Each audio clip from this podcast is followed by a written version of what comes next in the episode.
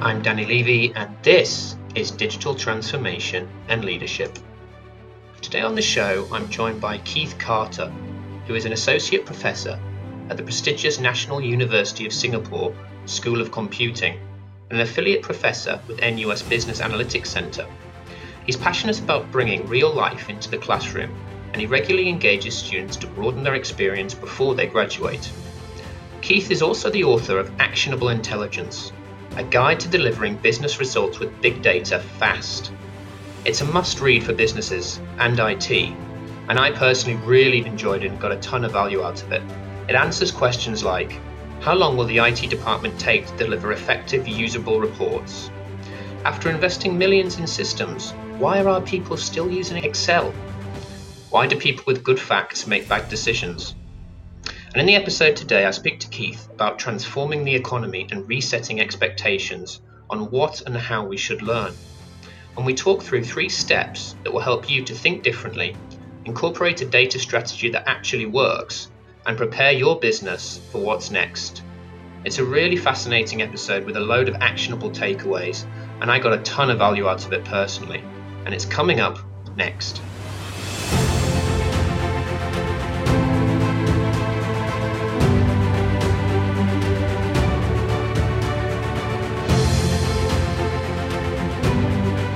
Keith, welcome to Digital Transformation and Leadership.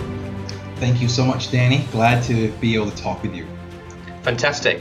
So welcome. And to kick us off, Keith, I thought it would be really great if you could talk us through your background and what it is you're doing with NUS. Well, Danny, I like to say that I've had 3 lives as it relates to career. First, I started off on Wall Street, and working for, at the time, Anderson Consulting, it's now Accenture. And just had a great time working with the clients on systems and inequities and fixed income, and in companies like Goldman Sachs and, if people remember, Salomon Brothers as well. And then I got to move over to Estee Lauder. That's my second life in fashion, and I learned more about cosmetics than I ever thought I would. And so these days when I look at a woman's face, I can see, hey, are they wearing makeup? What exactly is there as well? But there I did competitive intelligence and set up our competitive intelligence organization and sales and operations planning. And then I had an opportunity to come to and teach at the National University of Singapore. A friend of mine who I met at Cornell, we had kept in touch, and she said, Keith, there's this, they're looking for practitioners to come and teach. And I did a Skype interview and came over and to teach. And when I landed in Singapore, the head of department said, Keith, okay, you have to teach a 12-week course. And by the way, it's next week. So I sat down and poured my corporate knowledge into a course, and I would encourage anyone who's in business to go in and try to work at teaching as well. It's so rewarding, and there's so much knowledge in our heads that when you begin to write it down and think about it, you have much more content than any 12-week course will hold. So we got into that, and so I've been here at the National University of Singapore for 7 good years. I'm in the School of Computing. I teach actionable intelligence, artificial intelligence, machine learning, a higher level of all that, which is called intelligent systems, where you're making the computer think, actually, and make decisions as close to as what humans do. And then I'm also director of the FinTech Lab, which is a wonderful servant leader position where I get to teach and show people what fintech is all about, what is financial technology, and how it shouldn't be so mysterious, and kind of the real applications of these things as well. So it's been a great journey, humbling at times, and very fun. Absolutely. And I think often people, the most interesting people, the most talented people, have had these kind of varied backgrounds and worked across industries like yourself. I think it's so invaluable. Yes, and creates a couple gray hairs as well. There's nothing wrong with that. It makes you look distinguished. And you've written a book, Keith, also around actionable intelligence. Yeah, you know, that was it was a great experience too. The book is about how we should approach making decisions in companies and also in our daily life. I like to ask, why do people with good facts make bad decisions as well? And oftentimes companies many times sadly don't have good facts. Some 25 years after I wrote the paper at Estee Lauder about having end-to-end supply chain visibility, many companies still don't have that view of their tier one, tier two suppliers and the deeper insights on their customers as well. And so the book goes into, it's a book for both people that are business leaders who want to convince IT, hey, don't just give me a big, let's do this the right way. I'll get into that later. And then the IT team also to read it and look and say, hey, business, you should be asking questions first. Then we can go and answer those most urgent of questions, as opposed to just saying, let's collect all the data. So fascinating. So if we go into the topic for the day, I'm sure we'll touch on a lot more of this. So we're going to be talking around transforming the economy and resetting expectations on what and how we should learn. And I know this is something you've obviously spent a lot of time thinking about, developing, writing, teaching about, and it's something you're really passionate about, Keith. So to kick us off, the first step we're going to talk about is tourism, retail, supply chain, and fintech. Would you be able to talk us through that, Keith? Yes. What's happened is we tend to react to big changes. We never fix the snowblower until it finally snows sometimes and so forth. And so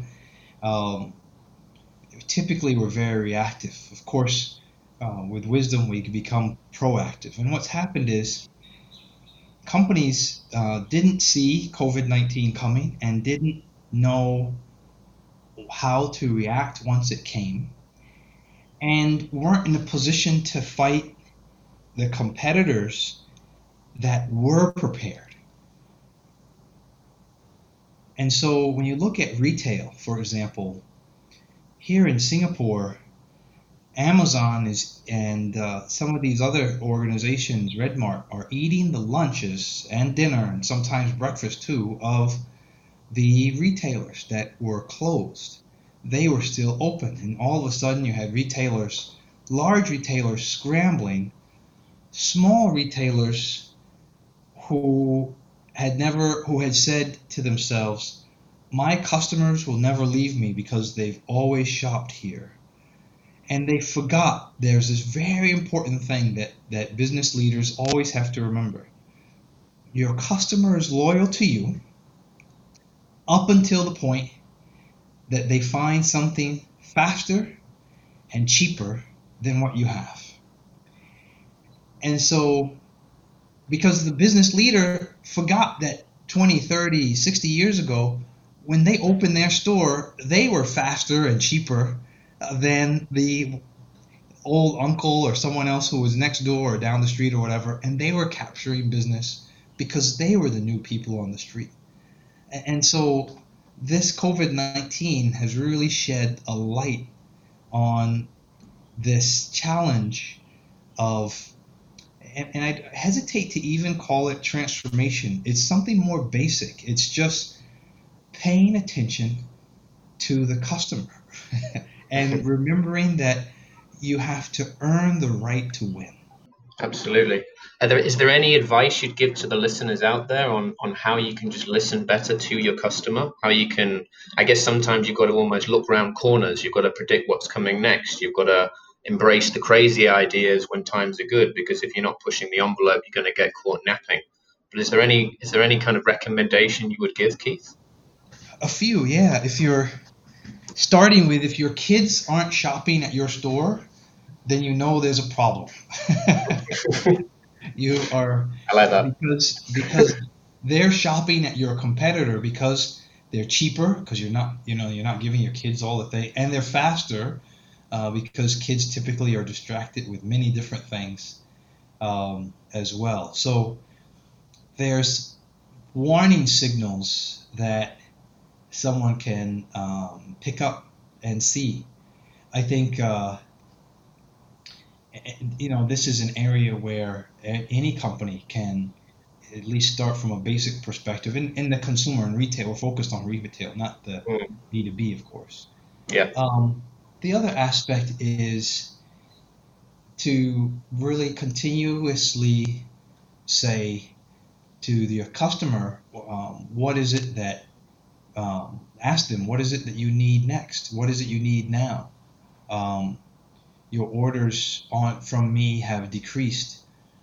Let's have an honest, if we've been loyal for 30 years, can we have an open, honest discussion as to what's happening?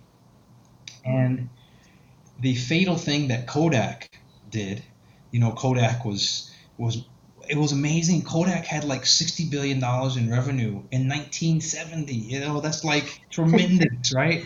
Yeah, that's Apple money. Yeah, exactly. Yeah.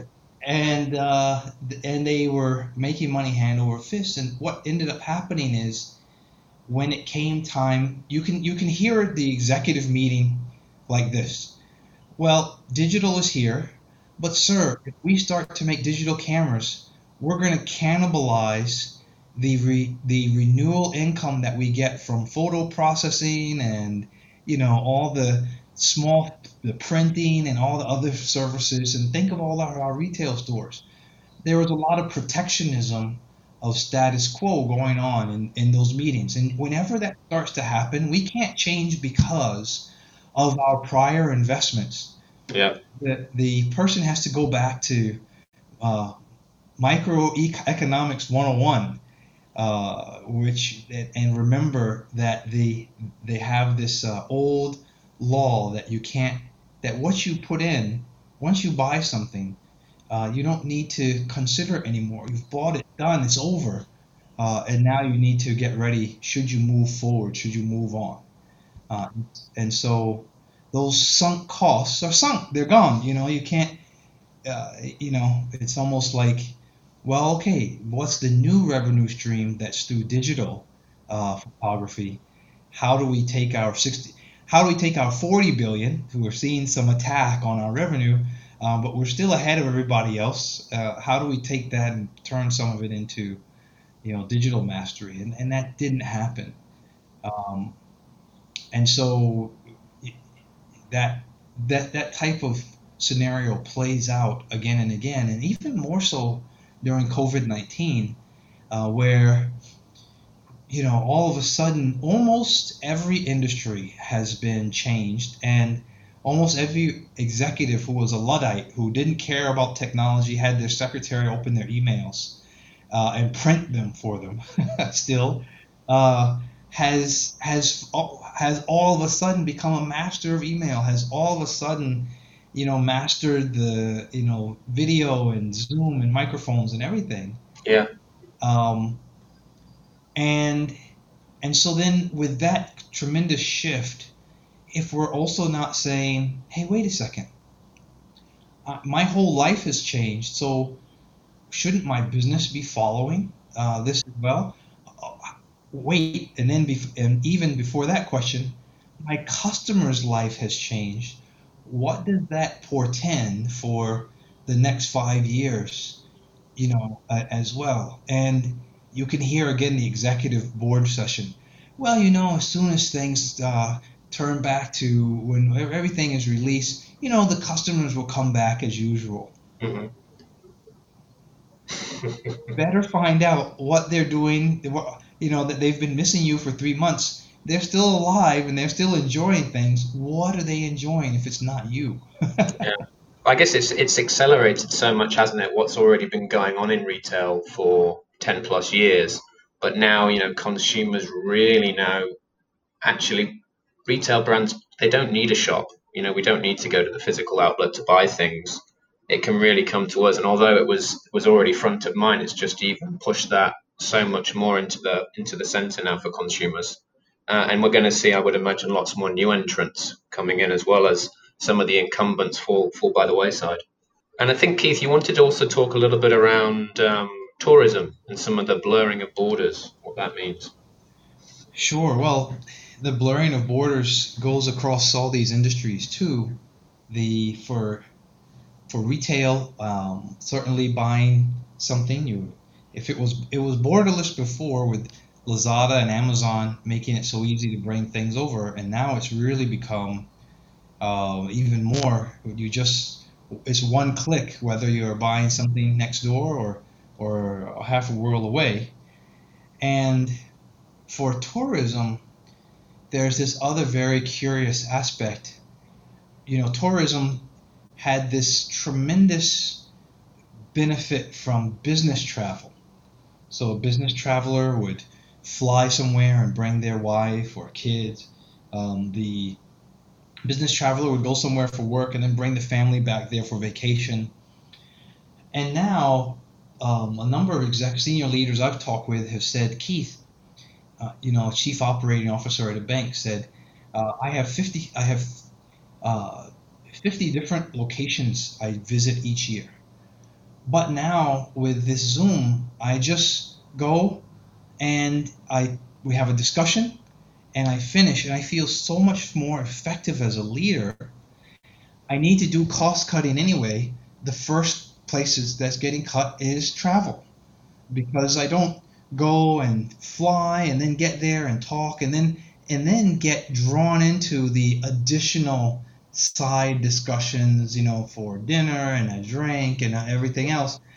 He says, I could spend more time, you know, yeah, exactly. Yeah. Spend more time with the family and be very effective with the discussions as well. And so that business travel cut then goes a step further, which is, you know, you've seen these lockdowns where one day you're allowed to go in. Japan added 6 more countries to their list of countries that can't come to Japan. And so the next day, you have your ticket booked, you're ready to go. You find out when you get there, you have to go on quarantine or worse. You know, those long travels, you know, 16-hour flights, 20-hour flights. Inevitably, you might have a temperature or get some sniffles or something like that. And then all of a sudden, you're getting tested and in quarantine, you know, put in the hospital where all the rest of the people have COVID-19. So if you didn't have it, you're going to get it. Business travel's hit, so tourism is going to be significantly hit too. But what this opens up is virtual reality. Now, this has been a slow and steady thing, but and it was overhyped 5-10 years ago. You know, virtual reality was going to be the thing. You know, for warehouses were going to have virtual reality. Everywhere was going to have virtual reality 10 years ago, when Google had their Google Glasses and augmented reality and stuff. That stuff didn't yet come to pass as big, and it's a good warning about the hype cycle of technology. But what we do see is in old age homes, and most recently, my wife brought my mother-in-law. She's 82, and she brought our phone and put it in one of those little virtual viewers, and let grandma, you know, go and look around at Israel, go and look around at Greece, and places that since she had a stroke, it's really going to be hard for her to get to. And so that type of new tourism, you know, it's not good. It's not the same. You don't get the Greek olives and honey and, you know, those type of things, obviously. But not everyone can travel. You know, if even when the airlines open up, who is going to feel very good to put their 70-year-old mom or grandma on a plane? You know, when they're at the most risk, right? That's going to be very tough. So, but yet, how do you deprive them of some of the great travels and experiences and things like that? So, how can tourism kind of combine these technologies with maybe the nearby Greek restaurant, right? Where there is the Greek honey and there is the nice olives and such. So at least you have like a 4D experience, right? Not just a view of things virtually, but that sense of, being at least a restaurant there in Greece. And so this is a great time to look at those types of technologies as well. All this to say, and I'm sure listeners will say, what type of nonsense is this? Who would go on virtual travel? Well, guess what? If you have a stroke, you don't have much choice. Yeah. If you're over 70, you're looking at, do I get COVID-19 on an airplane? The choice is, this much bigger question. And so then the tourist industry has to look at their customer and say, those 70 to 80-year-olds were some of my top demographic because they had the cash flow and the kids were gone and everything else. What am I going to do? And the cruise industry is devastated, right? Who would feel safe to go on a cruise after what happened to the Diamond Princess in Tokyo and all these things? Like, it's going to be a tremendous change around this, and one that, there's an opportunity to be a second mover. There's already some companies that do this, but it's okay to be a second or fifth or 100th mover as people begin to learn and look at this as an interesting alternative. Yeah, I think Expedia and TripAdvisor have been doing it already. They've been doing this with virtual tour groups, and consumers have been taking this up through the lockdown period. So I do think it's here to stay.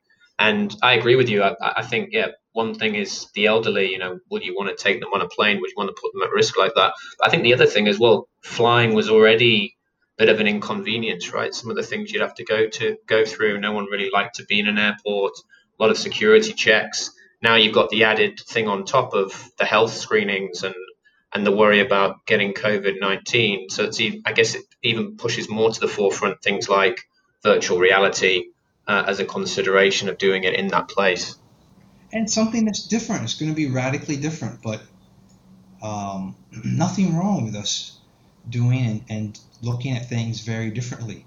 Yeah. Who would have thought we'd be doing just a Zoom call for this, or not a call, but an audio like this from different locations? Yeah, well, I think we last saw each other 1 year ago at the ProcureCon Asia Summit. If you'd had a time machine, and I went back in time now, and I told me and you at that ProcureCon event 1 year ago that we'd be doing this and what the world would have gone through, I don't think either of us would have believed ourselves. Yeah, exactly. Yeah. Not at all. No. So I guess the importance, the key takeaway then from that first step is learning and the importance of thinking differently. And I guess it goes back to the most dangerous saying in business. That's the way it's always been done. You cannot think like that anymore. So step two, Keith, was data. I think you were going to talk us around data. There is this also and always it's been done like this idea around data, where we don't share enough data with each other across industries,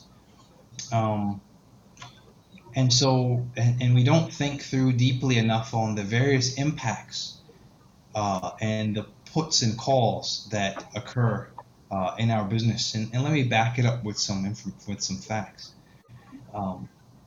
On the data side, we never really cared about the data. What we cared about were the answers. When the old days of the crystal ball, remember the fortune teller? Mm-hmm. We would just go in, and the dream was you'd go in and the person would tell you what your fortune would be.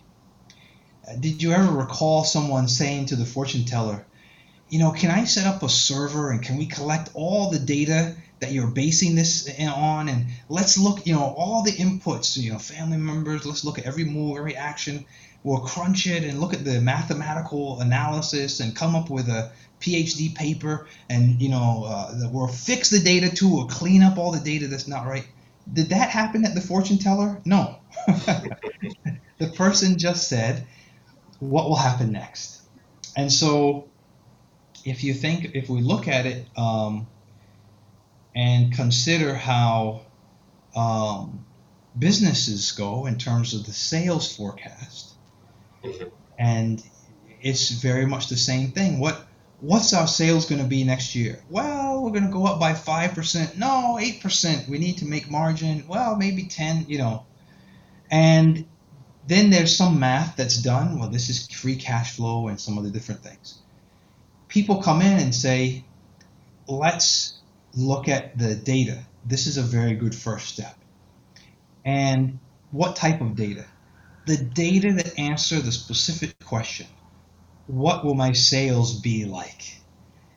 It's not to answer the whole world of how my company is going to run and what's my quality going to be, all these different things. Or it's a very specific question. So we never cared about data. What we cared about was the answer. And then once we got the answer, we began to care about the data. Well, is it right? Where did you get it from? Did you look at all aspects? And by the way, now here's a deeper question. Don't just tell me about the sales. Tell me sales by product, by location, by what are my competitors' sales. And so there are two different ways to get to actionable intelligence. One way is what I call the vendor preferred method. The vendor preferred method. The vendors will say, hey, listen, get all your data into a central place. Hire data scientists. By the way, in order to do this, you need a big server, you need cloud, you need compute, you need on-premise, off-premise, and you need a database and all this software as well. And the reason I call that vendor, I hope you can begin to see why it's a vendor-focused way, because you're spending on the vendor all the way through. And once you have this big box and you collect all the data, which is never really all the data, by the way, you realize if the CFO, a layperson, comes along and says, okay, what's the return on investment? The answer IT and maybe the business sponsor will give, well, we have all the data in one place. Well, so you've copied the data from different places, right? Mm-hmm. So no business value, actually. Zero business value. In fact, it's a business cost. It's a potentially even a liability. Yep. Because you've just put it in a place. You haven't answered any questions yet. Now, the other way is the business-focused way, which is, what is the most important question we need to answer? Or are customers asking us? What's the CEO concerned about? This is the focus. And then you begin to collect the data specifically to answer that question. And you calculate the formulas specifically to answer that question.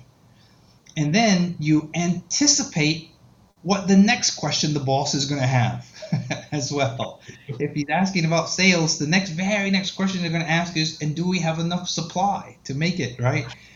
And so this is where if you refocus to the business side, the amount of data that you get is going to be different. The quality of the data is going to be better. And the variety of the data will be much wider, because you'll realize that if I'm trying to answer a question about my company, I cannot look just within the four walls. I have to look at supply, I have to look at my customers, and most challenging for most companies, I have to collect data on my competitors. And this is a real missing hole. And SAP doesn't have a competitors data module, for example. That shows you how.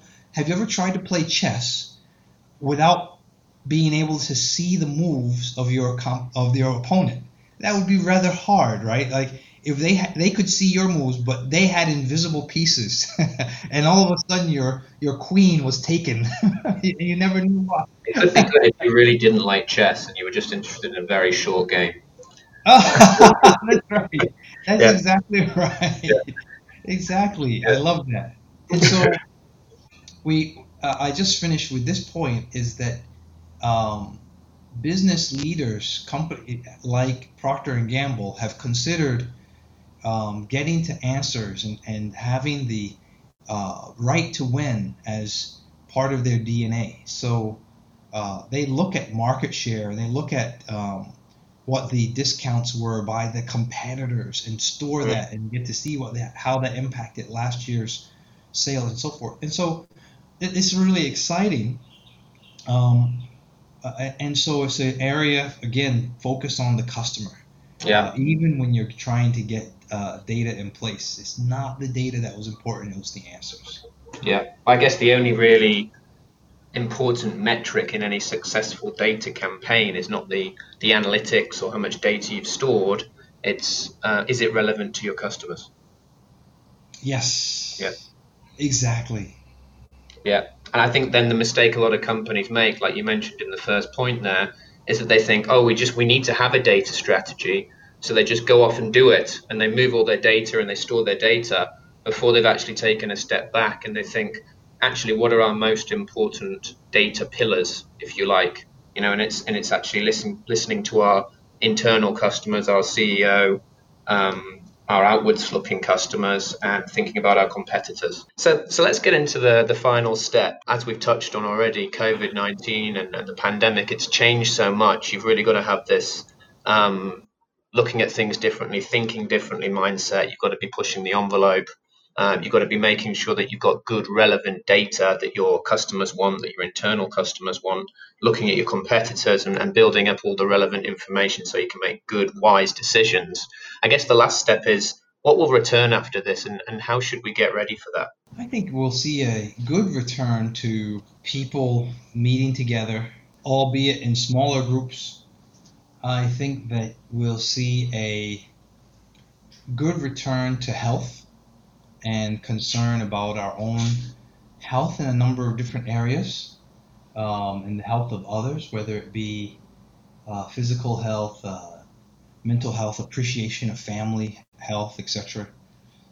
I think we'll also see some questions. You know, what is the family versus work?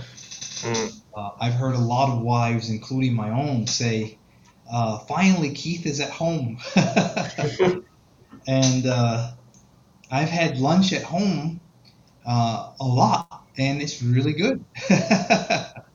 And so I'm not sure I'm ready personally to go back to having lunch at the office and so forth. And so there's an employee value proposition change that's here too. And employers have to think very carefully, because if you know, some people thrived being at home, got even more productive. You know, no need to call in for sick days, because I can still join the Zoom call even if I'm sick and tired. You know, I don't have to get on the taxi, whereas they would have called in sick. And never mind about public holidays, you know, I just can join and do what, right? People were forgetting what day it was of the week and so forth. Yeah. So the work level for your most conscientious employees has increased.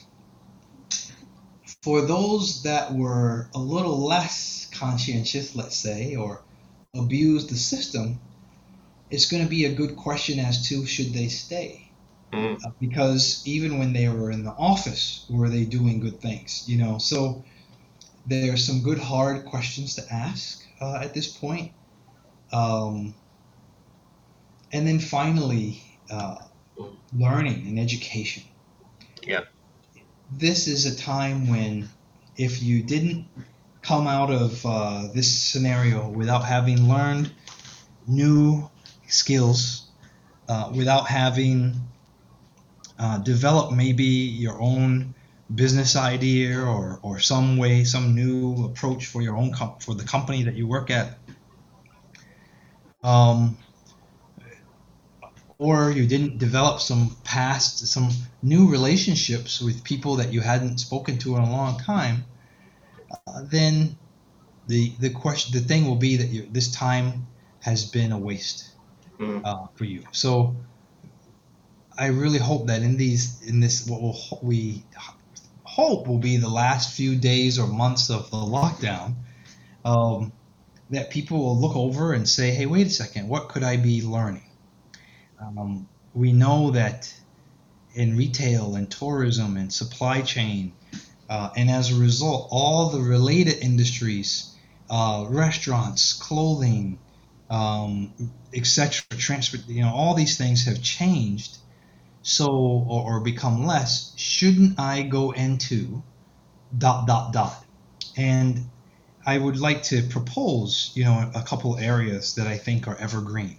Yeah, go on. Number one is we don't have enough people that answer questions with facts. We just don't. Meaning that, people get concerned, oh, is AI going to take over our jobs? No, because AI is not close. We don't have the data. We don't have the questions. We don't have the pipeline. And so there's so many jobs in this area of answering questions. But I think that people get scared because they call it a data scientist, and we don't need another data scientist. What we need, and this, by the way, this is from someone who teaches data science, right? Yeah. What we need is someone who's going to help answer the toughest questions and learn from the answer and even take it and build upon it and so forth, and recognize that you can do that anywhere in the world now. So talent isn't by geography. It was never by race or culture. It's now by whole world that we have in terms of access for talent. So at the same time, what that means is that you can sell your talents throughout the whole world. So there's this very interesting and new engagement model that we can work with. The second thing is educational. We have a huge opportunity to learn from people about things that maybe that were mystifying, like what is AI and why, in my view, is it still far away for most companies? What is FinTech and financial technology?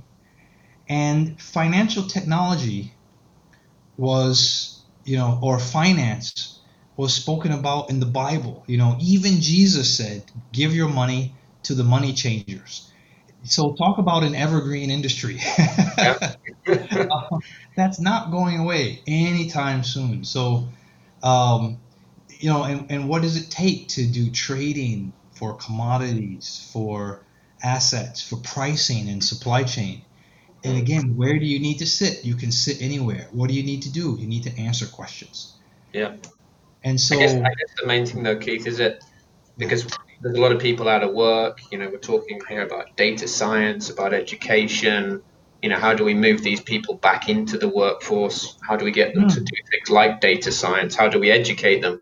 I guess the barrier is, for a lot of people, it might seem intimidating when you say data science. So I guess it's the key thing, is it really trying to humanize these things and, not make them so intimidating, make the steps even much more realistic, and maybe governments can help people take those steps. I'm not sure. Yes, Danny, 100%. Demystify this. It's not hard. It's just different. And unfortunately, a lot of times we were demoralized in our math class or crushed in science. And so people come out and say, well, that area is not for me. We have to speak in regular terms. Like, I put it like this. Mm-hmm. If we like to use our credit card or if we like to use Grab or Gojek or Food Panda or whatever, we're doing data science and we're doing FinTech and everything. Mm-hmm. But we're, in fact, because that's what those companies purely are. Yeah. And to make it a little bit simpler, we have to figure out, and I don't have the exact answer for this, but we have to encourage each other with this fact. Mm-hmm. A lot of people who were concerned about technology have become pretty good at it because they had no choice. They went like this podcast, like the Zoom, installing various cameras and stuff like that. We had to do it, and we did it. Well, definitely been, I think the Zoom shift's been the most interesting. So if you look back in February, March time at people using Zoom and just compare that to now, it's like people are so much better. It's so much more polished. They've got a headset. They're looking into the camera. They've got a background that they prefer. You think back to February, people couldn't dial in. There was heavy breathing going on. Yes. The camera was off. It's just, trial by error, right? Trial by fire, I guess. It's trial by fire indeed. Yeah. Exactly. Yeah. People were still dialing in. Exactly. Yeah. So true. And so I want to give everyone hope in this crisis during this time, because there's new jobs that we never thought of before. There's new companies setting up that have a tremendous amount of business. There's new opportunities, and all we need to do is take the first step. That's it. Just take the first step. Get a little curious, Google the information, perhaps even consider talking with me about National University of Singapore and the FinTech program that we have there, which is just to let people from retail and tourism and people that have never felt comfortable with technology, maybe even had it beaten out of them for some reason, and to let them get comfortable with it and to touch it and feel it and say and have that aha moment where it's like, oh, this is how it worked all along. And when I love to see people's eyes open up like that, because then okay, this is great. They're gonna fly. They're gonna soar like eagles, and that's what we want for everybody. Yeah, I love it, Keith. I got so much value out of all these different steps. So I really want to thank you for talking me and the listeners through all these points in so much detail around transforming the economy and resetting the expectations of what and how we should learn. I'm aware that we're running a little bit short on time, so I just wondered if, before we close, you could share kind of one life or career lesson with the listeners. When I came to academia in 2012, and I came out of Estee Lauder into the classroom and was there. I came in to the classroom with my red tie, blue suit, ready to teach, and had my lesson all set up, slides, based on corporate standard, everything, right? So I get up in front of the students and I'm looking at them from the perspective of I just recently was a executive in a great company, and here young students who are just coming up and in their early 20s, great that we'll have a class here. And so then I began to teach, and I said, let's talk about basis point improvement and cost of goods sold, and and what you can do in the warehouse and so forth. And I had 50 pairs of eyes looking at me blankly, because they didn't necessarily know what basis points were. They had never been in a warehouse before. So the whole story and need basis and everything was completely unrelated to anything they had done. And so one of the most heartening things I learned was when my students began to ask questions and what have you, is that I needed to actually look up to my students, not look down, look up to them. And look up to them as the customer. Look up to them with care, even more than that, with care. To say if they have a question, when my students ask me a question, my first personal question is, Keith, maybe perhaps you didn't explain that concept well enough. Okay. And so that's like a mental shift, which is. I shouldn't ever look down at people, look up to them, look up and share the content in a way that they get. And if they ask me a question, it's my fault. I needed to explain it more or give more context or provide a clearer pre-assignment or whatever it might be, because my job is helping them learn. Yeah. And so that was a great life lesson coming into the classroom as a professor, to look up to my students. So good. I guess as well, Keith, it takes us a little bit back to what we were just talking around humanizing some of this stuff and making it as easy as possible for people, and maybe taking a step back and thinking, when you write something or you say something, am I explaining this simply enough? Would my grandma understand what I'm talking about? And if not, maybe you're using too many overcomplicated words, or you're coming at it from the wrong way. So I think that's so valuable what you've shared there.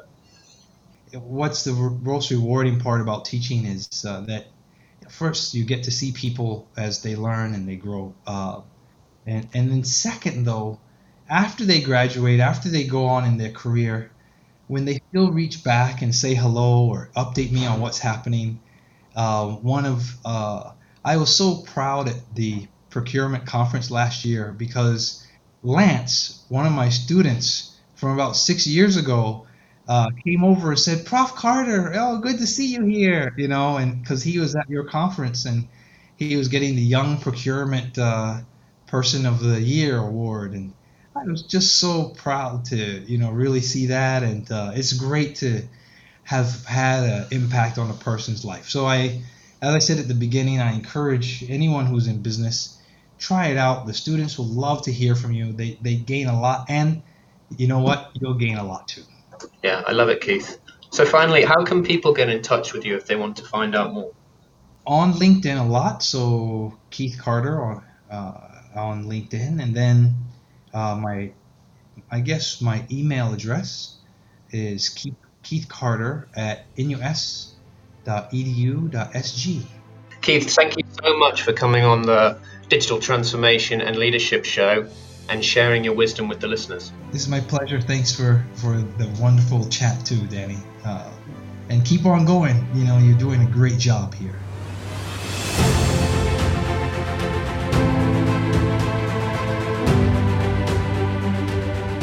You've been listening to the Digital Transformation and Leadership Podcast. I'm Danny Levy, and next time we'll have another senior executive talking us through their leadership story and all things digital transformation. Until then, take care.